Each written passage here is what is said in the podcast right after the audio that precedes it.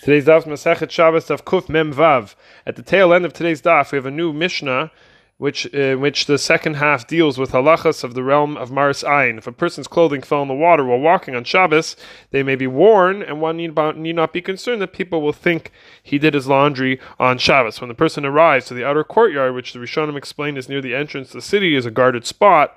Linking back to the first half of the Mishnah, also speaks about places that are mishtamer that are guarded, he may spread out the clothing in the sun, but out of sight of people, again to prevent onlookers from suspecting him of doing laundry. The Gemara immediately points out this Mishnah is rejected. The halacha follows Rabbi Lezer Rabbi Shimon. That is that this is asur, and the basis is from the brisa we had back on Samach Dal Amabez that we discussed. The Gemara quotes it here again. Anywhere where the chachamim prohibited something because of suspicion, raises suspicion. Afilu b'chadr chadar masur.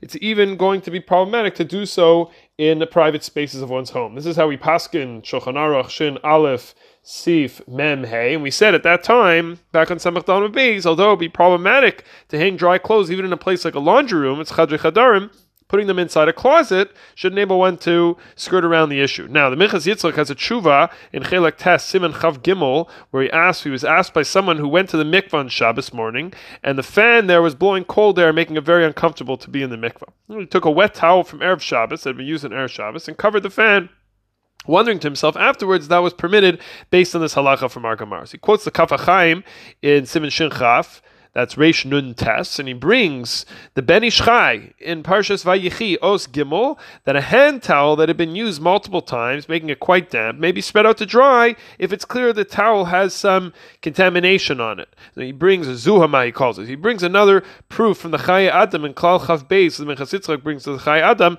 Klal Chav Beis Os Uh, Ozayin, where he talks about baby diapers. These are cloth ones, of course. They can be spread out even in the courtyard and Shabbos since they have the baby's tzoa on it, even a small amount, and then the Chai Adam adds, and, and, and, and if they have no tzo at all, he leaves it as a tzarachiyun. Now, in the Ben Ish Chai, he says we should not protest those who are lenient in the case of the towel, but a machmir tavo bracha. If you are stringent in this area, that brings on a person uh, blessings. The Minchas Yitzchak finishes up and says the mikvah towel, which was used by a few people, is no worse than the towel of the Ben Ish Chai.